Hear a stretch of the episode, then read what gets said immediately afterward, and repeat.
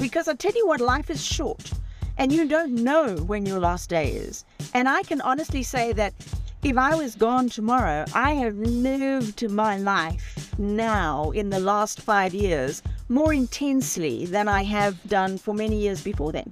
If there's one thing I truly wish is that more people, especially women, could see their value and would be bold enough and daring enough to actually understand that there's an amazing life waiting for them. You just have to be bold enough to let go of what you've got right now.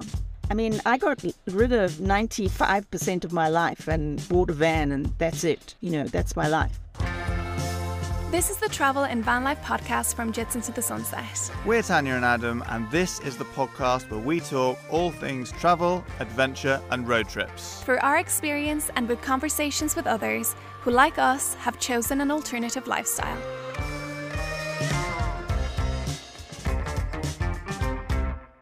Hello, and welcome back to another episode of the Travel, Adventure, and Road Trips podcast. I'm Adam with a very nasally voice, and over there, you're Tanya. With a non nasally voice, hopefully. Non nasally voice, but you're in the wars in your own way, aren't you? You. Well, how's your foot? Oh, well, yesterday we went swimming and uh, I stood on a sea urchin for the first time in my life. So I've got about 15 what are little needles, sea urchin Yeah. needles in my foot. Had to end up going to the doctors. They couldn't get them out. It's been a whole thing. I'm fine, limping a little bit. But they're not poisonous. That's the most important thing. Yes, that's actually a good thing to note because I think if we were in Australia, it would be a whole different It's story. a higher likelihood of bumping into a, uh, a- a poisonous one, isn't it? Exactly. But we're here in Bali and um, they're fine. And Yeah. I'm fine and live to survive it. And we've had a wonderful week. I actually wanted to ask you what the highlight of your week was because I survived a sea urchin. What was yours? What, what was that? Your highlight? Surviving the sea urchin. Well, I had loads of highlights, but you know, that happened yesterday. And, it, and it's Sunday. So I think we should wrap up the week with. Okay, my else. highlight. My highlight of the week was Ubud. We went to Ubud for four days, and it's just an absolutely stunning place. We've fallen in love with it. Um, more so, we, we always fall in love with places that we visit, but I think Ubud has taken our falling in love with places to the next level. And What is just, Ubud? Ubud, sorry. Ubud, for those of you who don't know, is a town in Bali, a little cultural hub of Bali. It's got striking little streets. There are some lovely walks that you can do. Everything's really close.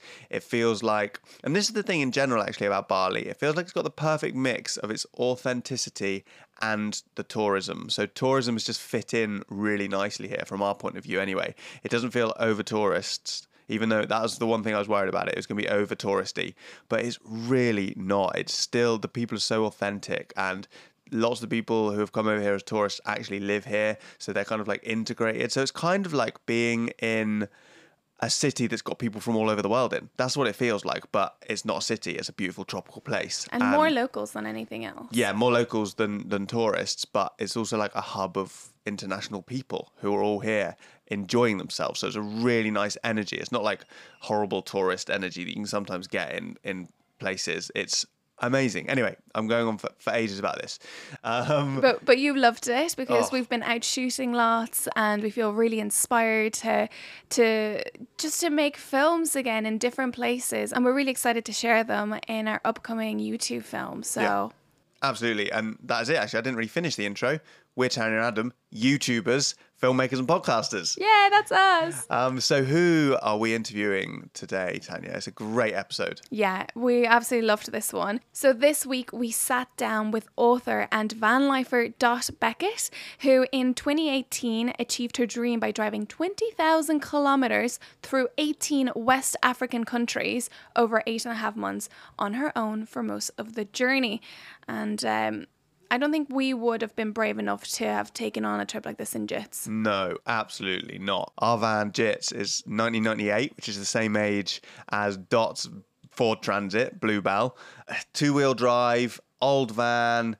We, yeah, that the idea of taking Jits to Africa is just not even something I'd consider. But that is effectively what Dot did. Dot took an old 1998 van down West Africa. Yeah, in her 60s and mostly by herself, which mm. is absolutely incredible. So off the back of that trip, we have this conversation with Dot where she shares her stories from the road, also her learnings, her insights, and overall is a very inspiring conversation. So we're really excited to share that with you. Yeah, but but before we get into it, I just want to say that she has a lot of non for profits. She does a lot of charity work down in Africa, and we will leave a link to all of that in the show notes. So once you've done with the episode, if you want to go check that out and help her and see how you can support her, then we'll leave a link to her website. Yep, and as I mentioned, she's also a published author, and I've loved reading her book. Cannot recommend it enough. The book is called Going Home to Africa, so we will also leave the link to that in the show notes so that you can read her full story. It's really well written, lots of humor, very emotional. So, yeah, and a shout out and a big thank you to John for putting us in touch with Dot. John is one of our YouTube subscribers. He's also a podcast listener, and we actually met John back in Portugal when we were traveling there at the very beginning of our own van life journey and we've been in touch ever since so huge shout out to john and i think this is just a reminder if you know someone that has an incredible story please get in touch with us because we would love to we would love to find out about them and, and maybe have them on the show. Yeah, we're always looking for great guests and the important thing to note is they don't have to have big social media followings. Mm-hmm. Like we we don't want to just champion people who've already got a big following. It's just that's that just happens to be the people that we find most often because obviously they've got a following, they've got a presence, so we find them. So we're looking for people who aren't necessarily on social media just as much. So yeah, please do let us know. And without further ado, here's our conversation with the force of nature that is Dot. Dot is in the house, and I'm so excited because I can see you here through uh, the, the, the screen, and I can tell that you are in your camper van, BlueBelle, and yeah, you're in a very interesting and unique place. So, so tell us about it, and welcome to the podcast. Well, thank you very much for letting me join you today and, and to, to, to bore you ad nauseum with my tale of, of travels.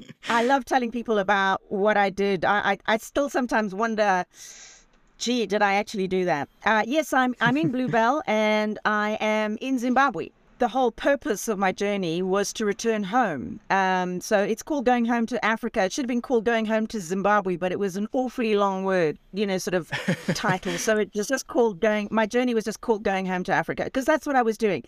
I, I was born and raised in Zimbabwe.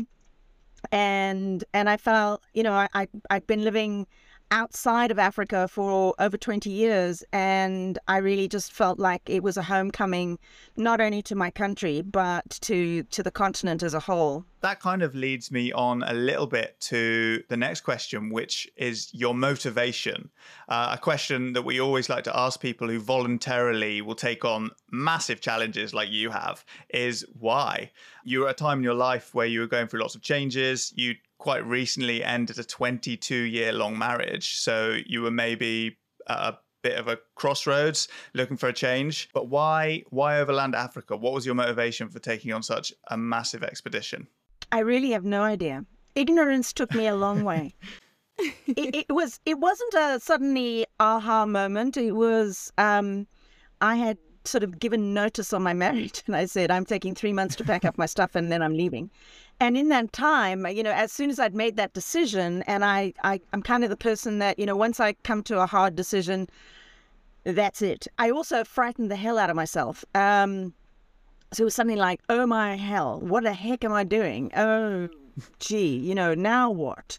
I'd had some health problems and we'd had all sorts of issues. Um, and so there was no money.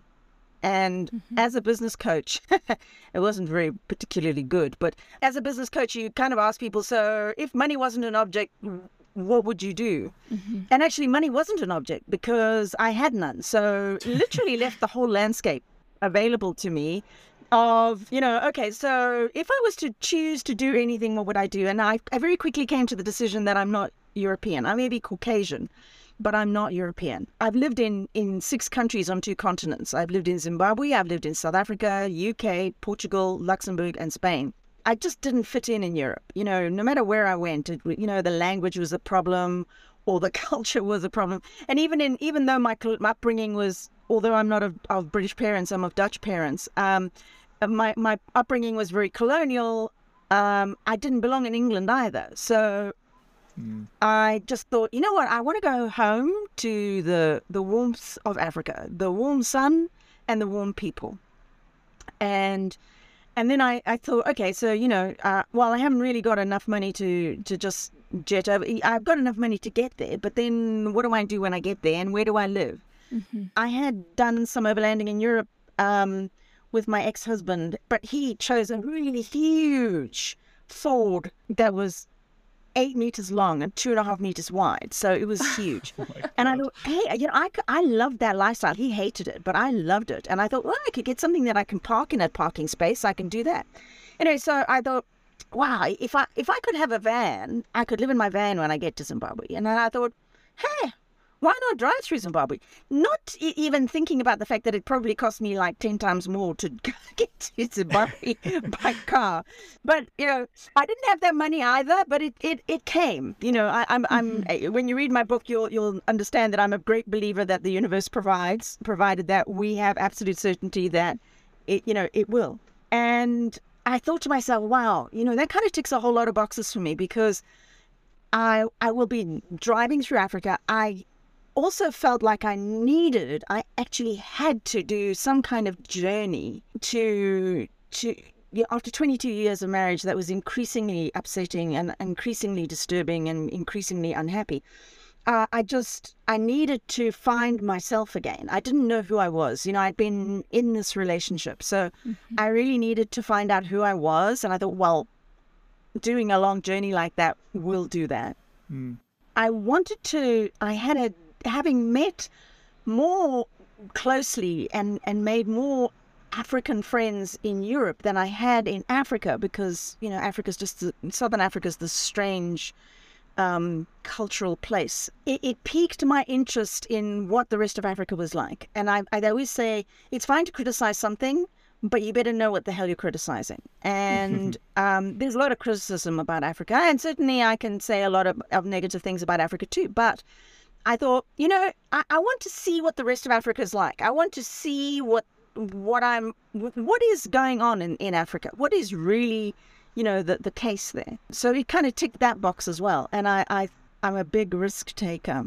I am a restless spirit. So probably you can tell by living in six countries and two continents. Um, and a van. And and so this kind of ticked all my boxes. And quite frankly, everybody and I wanted to do it I was coming up to my 60th birthday and I thought, hey, here's a milestone. For my 60th birthday, I want to celebrate it in Africa. And I literally had four days to go. and I celebrated my 60th birthday in Morocco. So my, my message to most people is, you know, it's never too late to change. Uh, it's never too late to, to get a hold of your life. And I certainly, absolutely do not regret having done it. I love that there's so many themes that you've touched upon there from the once once you experience van life and it kind of you get the bug, it's something that you carry all throughout your life. It might not be something you do for forever, but you had experienced it in a much bigger vehicle, a monster vehicle before but it was your frame of reference of knowing like oh it's really nice living with your you know your tiny home on wheels and allowing yourself to to travel wherever you please and all the freedoms that come with van life and also the challenges as well obviously it's much more challenging when you're traveling in a smaller van like BlueBelle and doing the expedition that you did but it definitely sounded like it, it inspired you and prepared you for it. And before we we talk about the actual trip itself we really want to talk about the challenge that came before the the journey. And i want to start off by um, quoting uh, a paragraph from your book about the build process because you built out BlueBelle and you wrote, there were days when I wondered what on earth I was trying to do. I couldn't do this. I had no skills as a carpenter. I hated it. I cried, kicked things, I swore, I cried some more. But I continued, realizing that no one else would do it for me. I kept telling myself that if I wanted a home and if I wanted to drive home, I simply had to do this. And I think anyone listening who has built out a van before will know and be able to relate to the fact that there is always a journey before the journey, especially with a van built. And if this expedition wasn't going to bring off uh, enough challenges, BlueBelle is a 1998 Ford Transit that you picked up for, I think it was £1,700. Yep. No bells, no whistles, and it wasn't a 4x4. So the question is how did you prepare BlueBelle for this trip of a lifetime to, to Africa? Um, I don't know. You know, I just kind of. I, I look back and I really, I really think that I don't know, some guardian angel was kind of floating me along through this process. Because quite frankly, if I think about it now, it's like, really? So I give the reasons in the book about why I, I chose BlueBelle. Firstly, I couldn't afford a four x four. Um, so that was out of the question. And then I looked for the strongest possible van that wouldn't give me would give me the least amount of problems. And it, it turned out that this model of of van, apart from the fact that the parts are hardly available in Africa, was was actually you know just had so much going for it. Um, so some of the things that I really needed to to I really wanted in, in a in a vehicle were. I wanted it to, it needed to be diesel because the fuel in Africa is known to be varied and and not always of great quality, and um, a diesel engine will suck it up, so to say. I I wanted it to be higher off the ground than a normal vehicle would be, um, so that I had better clearance. So she she ticks that box. I mean, she's not as high as some, but she's higher than most. I I, what, I couldn't afford 4x4, so that was out of the question. Um, I wanted, one of the big things that I needed was I wanted to be able, if I was in bed uh, and I was sleeping or whatever have you, or I felt unsafe or something happened, I wanted to be able to get from the back of the van into the front of the van without getting out of the van. Um, mm-hmm. I, I always think that one of the biggest vulnerabilities for women specifically is, and for anybody really, is if you're faced in a challenging situation, getting out of your van is is the most vulnerable place that you can be. And and I can honestly say that in all the time that I was traveling, I, I think I probably only twice kind of thought, mm, I I just don't. You you learn to trust your instincts, number one. But mm-hmm. um, mm, this isn't safe. I, I and I, I, would just get you know in my pajamas, get in the front seat, just drive until I found a place that I felt I felt was right. So so those were were things that were were pretty, and it had to be a mechanical engine. You know, I couldn't see myself in the middle of that in the bush in Africa with finding somebody with a laptop and internet signal to check what is wrong with my vehicle you know, so that was definitely out of the question. Um, so a mechanical engine was was one of the other the things. So I, I, was looking for a unicorn when I started out, and I ended up with a donkey. But she's the best donkey I've ever had. That's great. And, and what what did you do in terms of like? Do you have solar panel? How do you do your electricity? Like, did you put water tanks in? What what's BlueBelle like in terms of facilities? What do you have in the van? If you could describe for people listening who have not seen the van. Okay. Um, so as a woman, unequivocally, you need a toilet. Don't mm-hmm. don't even think about anything else. You need to have a toilet. You know, I, am sorry, but there were instances when I had eaten salad in places where I shouldn't have eaten salad, and and in the middle of the night, I'm telling you that toilet was the best thing on earth. Um, Solar, absolutely. And I only have, um, I, I, didn't know a lot about solar, but I did a lot of research. So I have a monocrystalline panel. Uh, I have a semi flexible monocrystalline panel on top of my roof.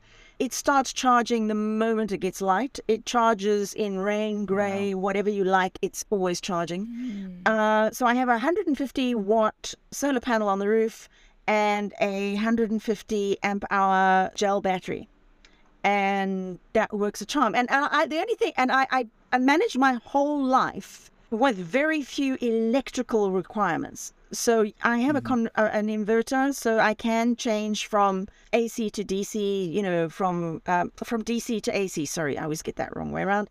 Uh, so I can convert my solar battery power into um, 220, and you know that's a bonus. So I can charge my laptop. I can charge my my a couple of small devices that I have, but I'm very cautious about, you know, if it if it doesn't do, you know, just a very low wattage, then it doesn't fit in my van. End of story. And I do without. And, you know, there are many ways that we did these things before gadgets came along. So I, I use those. In terms of water, I had water storage. I have uh, a freshwater, a, t- a 23 liter freshwater tank and a 23 liter grey water tank that sit under a sink that kind of fit quite neatly together. They're kind of upright and they mm-hmm. were easy. They got double handles. So bear in mind, I'm an old woman and I and I have back problems. So I needed to be able to lift these things. So I had to very carefully consider what kind of containers I got. And I have to say that the things that I used least in the van were the sink and the and the two water containers. Because you know, if you're camping or you, you find somewhere, you get a bucket of water and you wash your dishes. You know, you wash yourself if necessary and then wash the dishes. Uh, That's pretty much as technical as my van gets. I have a, a, a vent in the middle of the van. Uh, and that's it. You know, I have a, a USB fan, which was, I have several, which were invaluable because it was so hot. Uh, and they, I, they would blow all night on me. Um, so the solar power battery was, was tremendous. It was your air conditioning. That was my air conditioning. Yes, because I also the only air con- I have Africa air conditioning, which means you have to unwind the windows. You know, you have to open the windows. That's it, A- and that's about as technical as it got. You know, that's that's it. That's all I have. That's amazing. I mean, it sounds like absolutely everything you need, and that is the best thing about van life, of course. Yeah, I have a gas cooker, so um, I have a little camping stove that's on top of a, a ki- counter in my. In, and I, I, you know, make my tea and my meals with two plates and a little grill in the middle. The grill in the middle, super important, I have to tell you, because there are times when you really want toast, and this will do toast. So, um, yeah, that's it. I, I think you know. I think people, when I look at what other people you know, I, I, I met some uh, Spanish people, and they had spent like fifty thousand euros just equipping out this mm. van, and I was like, holy hell, what the mm. hell have you got in there?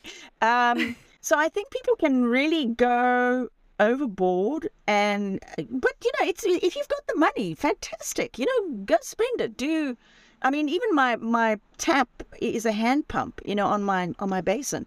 The one thing I know from having overlanded through Europe was the more electric and electronic things that you have, the more things can go wrong. So I remember people in campsites in Europe couldn't get out of their van because the step wouldn't, the automatic little step switch wouldn't drop the step. So they were like stranded in their van. They couldn't get out of their van. and, and it, you know, ridiculous things like that. And I was like, so I have a drop down step which came with um, BlueBelle. So that's, that's even, you know, makes it easier because she was a disability community ambulance sort of thing.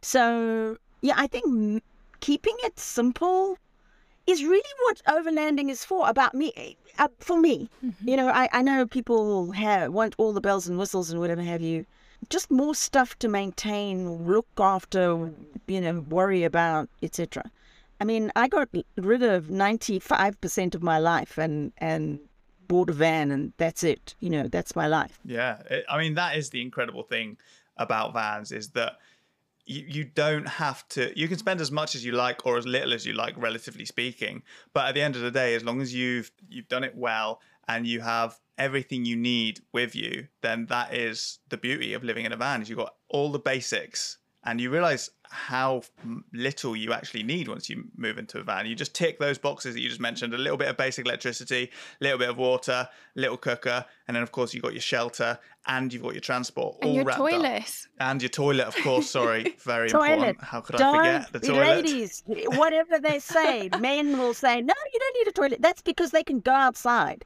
you know and they're not I- I, mean, I'm not afraid of nature, and I can certainly go outside. But I have to tell you, the convenience of having a toilet on board, I priceless, as they say. I'd have to say, even as a man, I am team toilet. Definitely, I, I think that having a toilet, we've got a, eh, eh, our van. I don't know if you've seen our van, but Jits has got even a little wet room. So we've got a little shower and a little toilet and a little sink in a, in a tiny corner of the van. And I can't imagine having a van without that. Now that I've had a van with that, if that makes sense. Yeah, yeah. I, I would have loved to have had a shower, but I I didn't have the space for it, and that meant Yeah. putting in pumps and all sorts of stuff that I was just way too complicated for me. Plus the fact Yeah. that I now, I mean. I, I I now I live on, on this rural land and and I just step outside and get a bucket of water and undress and wash. You know, hello nature. You know, so it, it's great. so I'm very used to bucket washes now. Perfect. So I'd love to talk a little bit about the logistics of van life in Africa because we don't often speak to people who have overlanded Africa. Most people have done Europe, they've done America, but I imagine that Africa is a different kettle of fish in a lot of ways. So it'd be great to hear about the logistics. Like where do you sleep and how do you find resources like your water? Um, and where do you empty your resources? Like how does it work? Because obviously europe is very set up for van life and i don't imagine maybe that africa is but maybe i'm wrong. It is certainly exceptionally different. Um, a lot of people say to me you know what campsites did you use uh, you know, so I, I, wrote some articles for a magazine in South Africa, and and the guy started off with, yeah, yeah, but what campsite did you use? You know, what campsites did you use? I was like, mm. none. I was like, well, no, not none, but very few. So, wow, you know, a, a campsite is is something that you don't really find in. And remember, I traveled West Africa, so I can't speak mm. for the whole of Africa. Certainly, once you get to Angola and Namibia, certainly once you hit Namibia and Botswana, South Africa, Zimbabwe, there are campsites. But most of the other places, there wasn't. Uh, so I, I used an app that I'm sure all overlanders know now is called iOverlander, mm-hmm. which was invaluable. So you know, it would be uh, parking at a, a hotel, motel. Uh, some of them very dubious, but you know, if they sold rooms by the hour, as long as I didn't have to be involved, that was fine. Um, they, you know, so I park in the. It, it, they found it very strange that I didn't want a room. I'd be like, no, no, I don't want a room. You know, that's why I bought a man because I don't want to get into anybody's room, but get please or whatever have you. So, and not that I, they, you know, not all of them were that, of that quality, but some of them, well, I'm not sure. So I, I, would have a hard time saying, no, no, I just want to park and I'll eat a meal. So very often what I did was I parked in the, in, in their yard, their parking bay next to the building, wherever was convenient. And I would buy some drinks or I would buy a meal. And then they would, they'd be like, that's fine. I parked at a lot of missions. The mm-hmm. Catholic mm-hmm. Church did a fantastic job with missions in, in, in West Africa. Um, so most of those places you can park at without any problems. And and very few the, the, uh, the, very few of the churches will ask you for anything, and sometimes they'll just ask you for a donation or whatever have you. In Gabon, I parked at a prefecture, uh, uh, sort of like a council building in the middle of nowhere, and I just wow. saw this beautiful building, and I and it, with, it had a big shady tree next to it, and I thought, shish, that looks like a perfect parking spot for the night, and it's beautiful and quiet. Uh, so I just went in and I said, you know, my very bad French, can I park here? And they were like, park here? I was like, yeah, just just to park here, just to spend the night, and I'll be gone in the morning. And they were like, sure, whatever. So you know, I, I used to just ask sometimes. Mm. I, I parked um, I wild parked sometimes, not always. You know, I wasn't in a 4x4. It's very difficult to get off the road. Um, I also made contacts with people through the through online, through Facebook groups and, and WhatsApp groups. Um, there's a fantastic Facebook gr- group called West Africa Travelers who were tremendously helpful. So yeah, so I, I stayed at a, a wide variety of places. Campsites, not really the thing. Water, you you know, it is Africa, but we, there is water. you can buy bottled water. As much as I hated buying bottled water, I bought bottled water. And I also bought frozen bottled. I don't know how they managed to freeze it, but a lot of the a lot of the places um, had ice water, and it's so incredibly hot in West Africa. It was a, a lifeline to be able to find ice water. So water was was never a problem, and I used to find that if I if I gave the plastic bottles back to you know to youngsters and that sort of thing, they they would actually ask for them. If they saw me with an empty bottle, they would actually ask for them because they can carry their water in those bottles. Um, and then I just had to hope that at some stage they didn't end up in the ocean. But they do want those bottles. And I figured that that at least was reused. But campsites, not really. So it's, it's amazing to hear that you did kind of wild camping in West Africa and even just like rocking up and asking for places to stay like that. I I find that intimidating, and I'm sure a lot of people listening would find that intimidating. Even if you've got permission, you don't necessarily know the area, you don't know who's in the area. We got a question here from Ailish who asks, How did you manage with feeling safe, especially at night? Okay, so I have to say that, I, and I'm sorry to the Spanish people, but I felt less safe in Spain than I did in Africa. Wow. So there's this overwhelming impression that Africa is the most dangerous place on the planet to be. It is like everywhere else. You you know you don't behave foolishly. You don't you know you don't leave all your stuff outside or whatever because you know people think well they don't need it. It must be lying outside. I had no problem with safety at all. Um, but then you know I I I did wild camp, but I you know I wild camped if I knew I again trusted my instincts. I am African, you know, so I, I have a, a probably a, a better instinct than most. But once you're on the road, you'll find. But the mm-hmm. African people are immensely friendly, immensely helpful. In the book, you'll you'll see that I I talk about Africa roadside assistance. You know, sometimes you get it, sometimes you give it. And, you know, within 20 minutes of ever getting stuck anywhere, there was somebody to help me and I would give them some money. You know, I didn't have a lot of money, but I would give them some money because it was the best thing that I could give them, and they were always grateful, and I was immensely grateful. Africa's just very friendly, you know, really and truly. If you if you don't come, it's like anyway, you know, if somebody came to to you and they were and they were rude and aggressive, you would be like, whoa. Mm-hmm. Let me sh- let me show you rude and aggressive. You know, if you ca I I always greeted people. You know, African people love the the cultural thing of hello, how are you, how's your day, where are you going, what's happening, shake my hand. You know, that's what- you know you you've got to take time in Africa. If you're traveling through Africa, just sit back, relax, and enjoy the journey. You know, if you're in a rush to go somewhere, I have to tell you, stay in Europe, go to America. Don't come to Africa. But as far as safety was concerned, like I said, you know, my van is built so that I can just go from the front, from the back into the front, and from the front into the back. There, there, there, I don't sometimes have to get out of my van. You know, I can just park, get on with stuff. That's it. Um, so that was my number one thing. I also had uh, because my car was broken into in Barcelona. I put alarms on the windows. So if I really felt that there was a problem, I put I would engage. Um, I think they're called Rottweiler alarms. Um, I would engage the alarms on the windows. People say, men especially, did you have a gun? You must take a gun.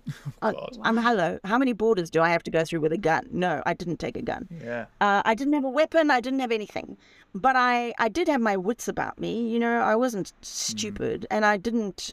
And I always drove with my doors locked. No questions asked. Wherever I am in the world, I drive with my doors locked. End of story. But no, say you know, oh, the African people are amazing. I walked in the streets of Africa. You know, in towns, in villages, in sometimes I was the only white person for heaven only knows how how far, mm. and I never had a, a stitch of problems with anybody. People are people all over the world. It doesn't matter where you are. There are nice people, there are there are idiots, and there are nasty people, and what you need to do is just most of the people in the world are good people. Just treat them well, treat them nicely, and you know stay away from the idiots as fast as as possible. Mm-hmm. Yeah, I remember in your book when you were describing the the border controls and how sometimes you know there there is that expectation where that bribery comes into it that you would just act the fool and Yeah. and be like that you didn't understand what they were saying and it meant that you didn't actually have to pay one single bribe in Africa and we all cheered. I didn't knowingly pay a bribe. There were a couple of instances where I think I got conned, but you know, you just have to be be smart and sharp. But I didn't pay a bribe because they would be like, "What have you got for me?" I'd be like, "Oh, you want some more papers? Uh, what? I don't know what papers you want." And of course, the language was a, a good thing because my French is appalling.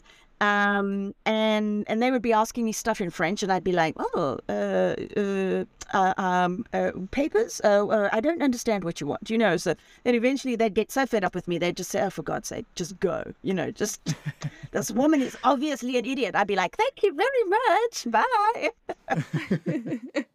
It sounds like you've got a nice combination of playing kind of the ignorance and playing the confidence when you need it to down to a fine art so that you can use that to your to your advantage whenever you need it, which sounds like good tactics to be honest. I do crazy old woman really well.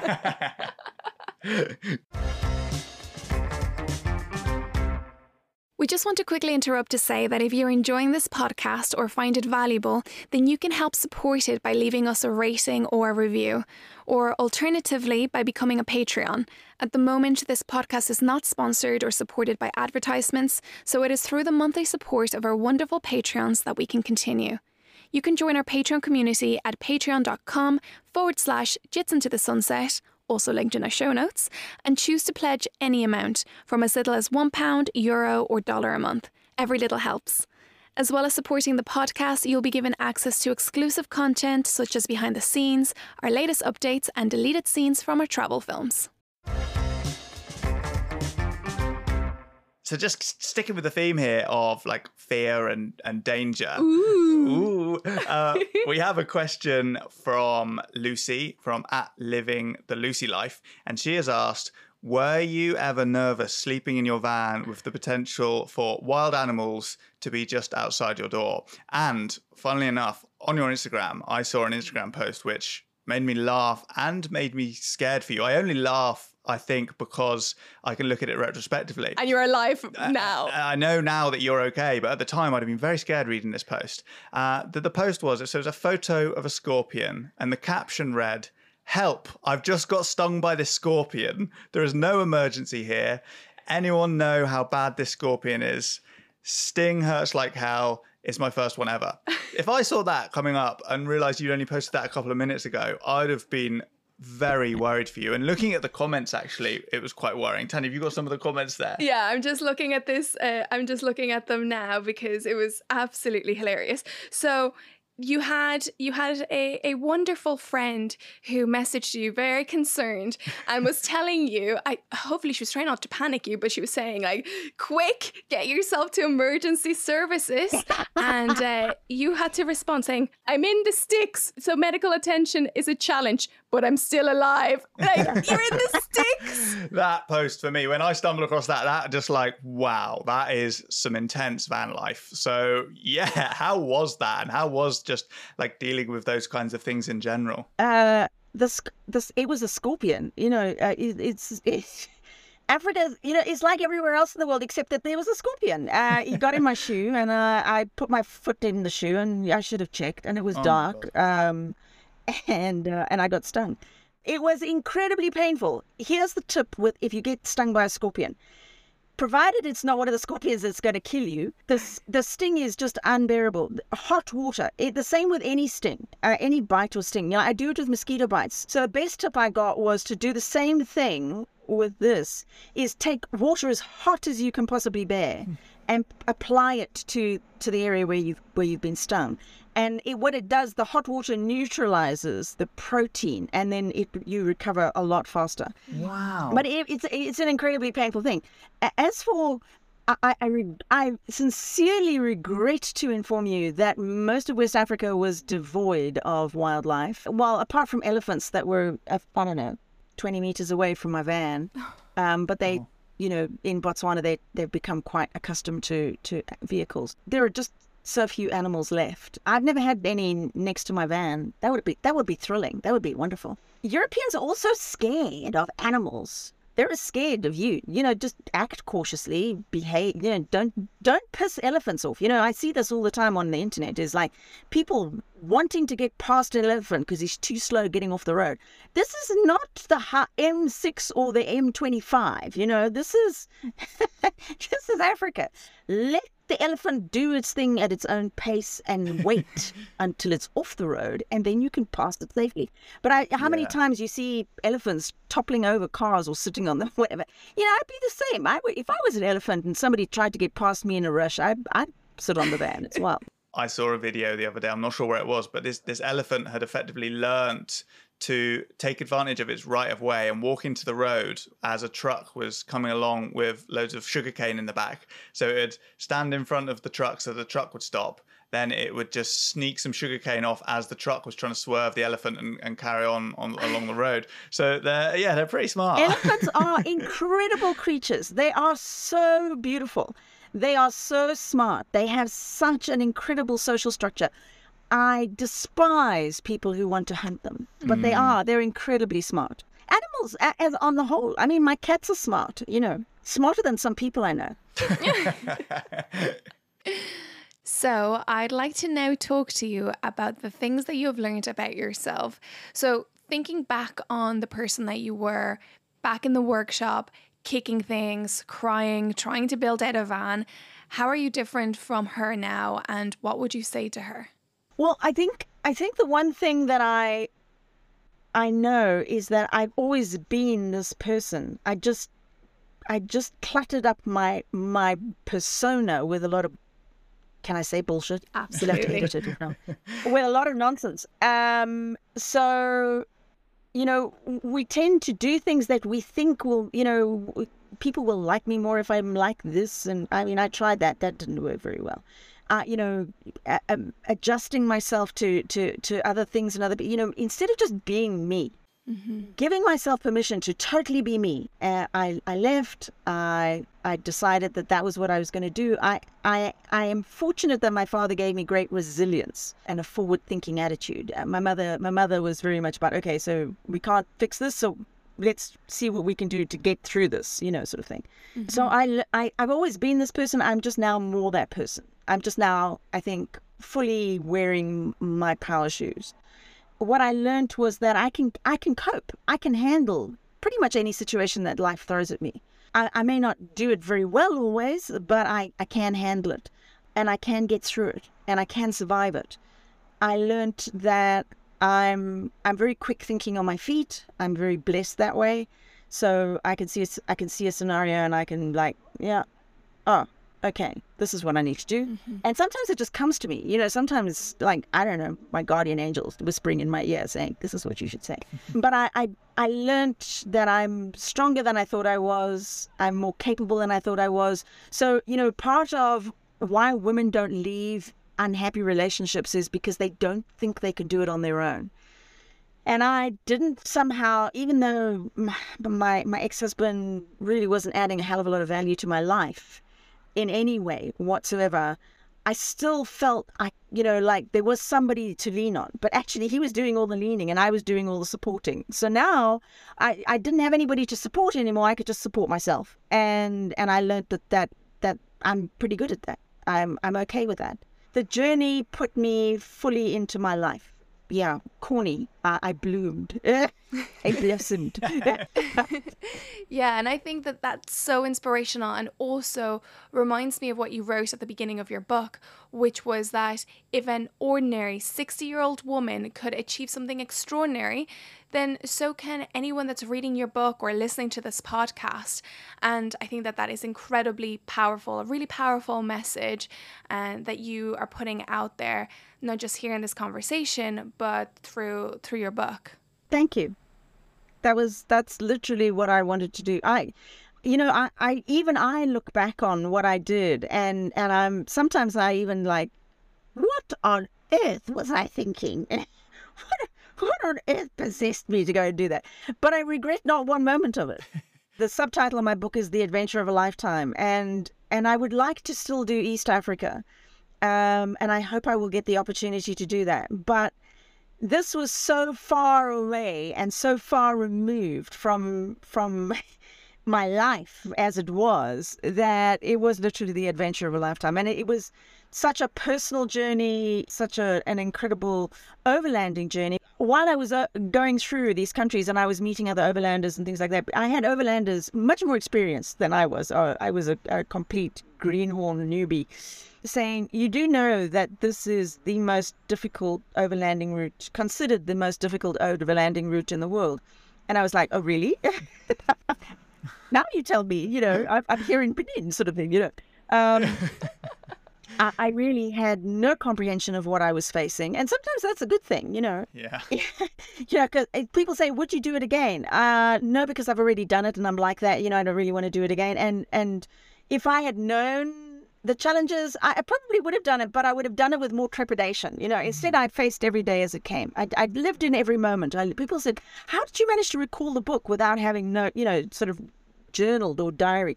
I said, because I lived every moment so intensely that it was it was like it was embedded in my mind in in in a thread that I was quite easy to write down. It was just such an awesome journey and I, I met when I when I was doing my book tour in South Africa, I met so many women who were saying to me, "Oh, oh, this is something I've always dreamt of doing." And I go, "Well, why haven't you done it? Because I never dreamt of doing this. I never had an idea that said, oh."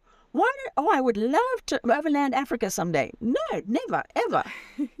you know, so I, I find it hard to to understand that people who always wanted to do that, well, ditch ditch the stuff in your life and the and the nonsense that you're putting up with, and go do it. Because I tell you what, life is short, and you don't know when your last day is. And I can honestly say that if I was gone tomorrow, I have lived my life now in the last five years more intensely than I, I have done for many years before then. And I, and I regret not one moment of it. Um, and I think that this is the one thing that I want to, to say to, you know, it, it's, it's, it sounds trite if you're in a challenging life and it's, uh, you know, people say, yes, but in three years time, you'll be, you'll, you'll be glad you did it a lot a lot of times people can't see into those three years beyond those three years. And i certainly couldn't. I didn't know what lay ahead of me. I had no idea. Mm. and i can tell you now there isn't a moment when i go gee maybe i should have stayed in my marriage. Maybe i should have stayed in europe. There isn't a moment there's no uh, there's no time. There's there's just too many things that i'm doing too many things that i'm chasing down too many uh, you know new people i'm meeting and and and things like that. there's not a moment i spend regretting having left that life behind. And i know this from other people who have done the same. If you give yourself the opportunity to you can transform your life. You just have to be bold enough to let go of what you've got right now Mm, wow, I, that is an absolutely beautiful answer, and I think you're you're so right about all of that. And and but it does take a lot of courage. So you have shown a lot of courage in doing what you've done because the easy option would have been to stay where you are. Um, especially, I think we haven't really spoken about this at all, actually, but especially considering your age, because I think once people see someone you know approaching 60 you kind of think okay cool that, that's kind of like you know life is over. That's what the the narrative is from our society from our culture. And i actually saw something really interesting the other day. I only read the headline but it was a headline of the economist and it said babies being born today are likely to live to 100 and it was questioning what will society look like for them. Do we have to rethink education? Do we have to rethink retirement? And i was like well hang on a minute. We already need to rethink that because there are people like you like my mum. Anyone who listens will know the story of my mum who are into their 60s, still very able bodied, fit, healthy, want to go off and like their life is st- still has so much value and opportunity for so much richness. But you're told that once you're in your 60s and your 70s, yeah. then it's kind of like slow down, stop, stop living life and relax. And I think that's totally. it's something that our society hasn't adjusted for. The fact that you know people are living eh, longer lives these days and healthier lives up into their 70s, 80s. And yeah, I think it's amazing. You said that you um you bloomed in your 60s. yeah, my when I was I turned 60, I you know, I my life just I when I was in Europe, I, I became invisible. After I turned 50, I became invisible. Um and I'm mm. I'm not generally a person who's invisible, but I became invisible. Uh, people didn't listen to me, people didn't look at me, people, you know, I just didn't exist for for people.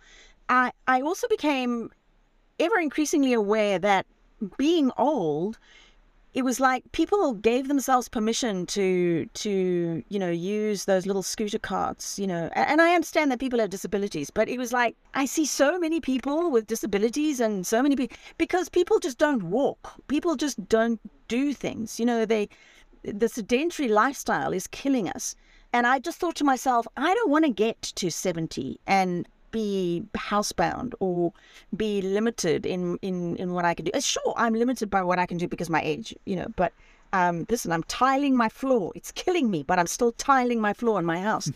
I also didn't want to get to, you know, then my deathbed. So, you know, that old thing, you know, what what happens on your deathbed? What do you regret? I didn't want to get on my deathbed and go, oh, I really regret never having done never having filled my p- potential, never having found my true purpose, never having done something awesome. And I didn't want that to happen. And and so that also motivated me to to you know I was 58 when I came to this conclusion. I was like, something's got to change. You know, it's the, I, I don't remember who said it. I think I think it was Einstein. If you keep doing the same thing over and over again and expecting a different result, that's the definition of insanity. You know. Yeah. So I was that. doing the, the same thing over and over again, and I was expecting a different result, and I wasn't getting it. And I was like, "Well, hey, world, why am I not getting a different result?" Well, you're not getting a different result because you've got to do something different. And I did. I, I did something radically different. And I'm not saying that everybody has to ditch everything that they have and ditch their husband and ditch and and and ditch the country they're living in and, and whatever you and leave and you know traverse Africa. No, you don't have to do that. But you do have to do something different. If you want a different outcome or a different result, you do have to do something different. If there's one thing I truly wish is that more people, especially women, could see their value and would be bold enough and daring enough to actually understand that there's an amazing life waiting for them. Mm, wow. Well, Dot, you have so much wisdom to share, and I wish we could keep bringing it out of you, but I'm aware of your time. I know you've got an appointment or, or a meeting that you have to get to. So, in our last minute of having you, but could you just quickly talk a little bit about what you're doing in Africa now and a little bit about the projects that you're working on and your non for profit and, and the support work that you do and how people listening can get involved and help you?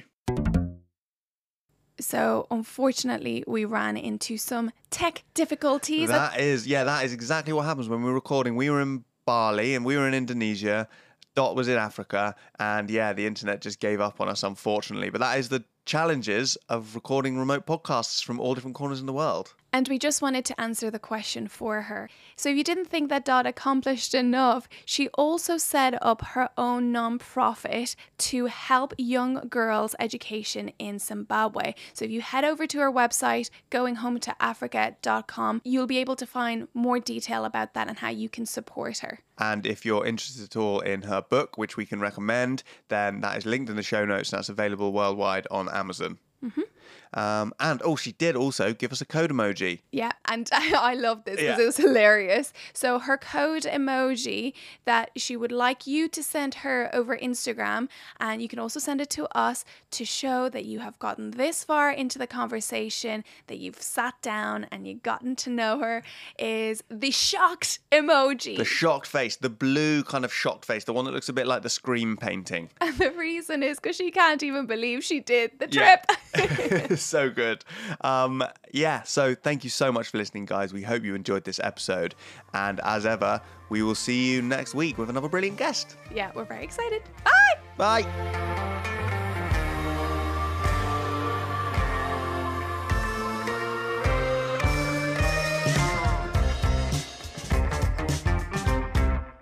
Thank you so much for listening. If you've enjoyed this podcast or have found it helpful in any way and can think of someone else who would appreciate it too, then please do share it with them.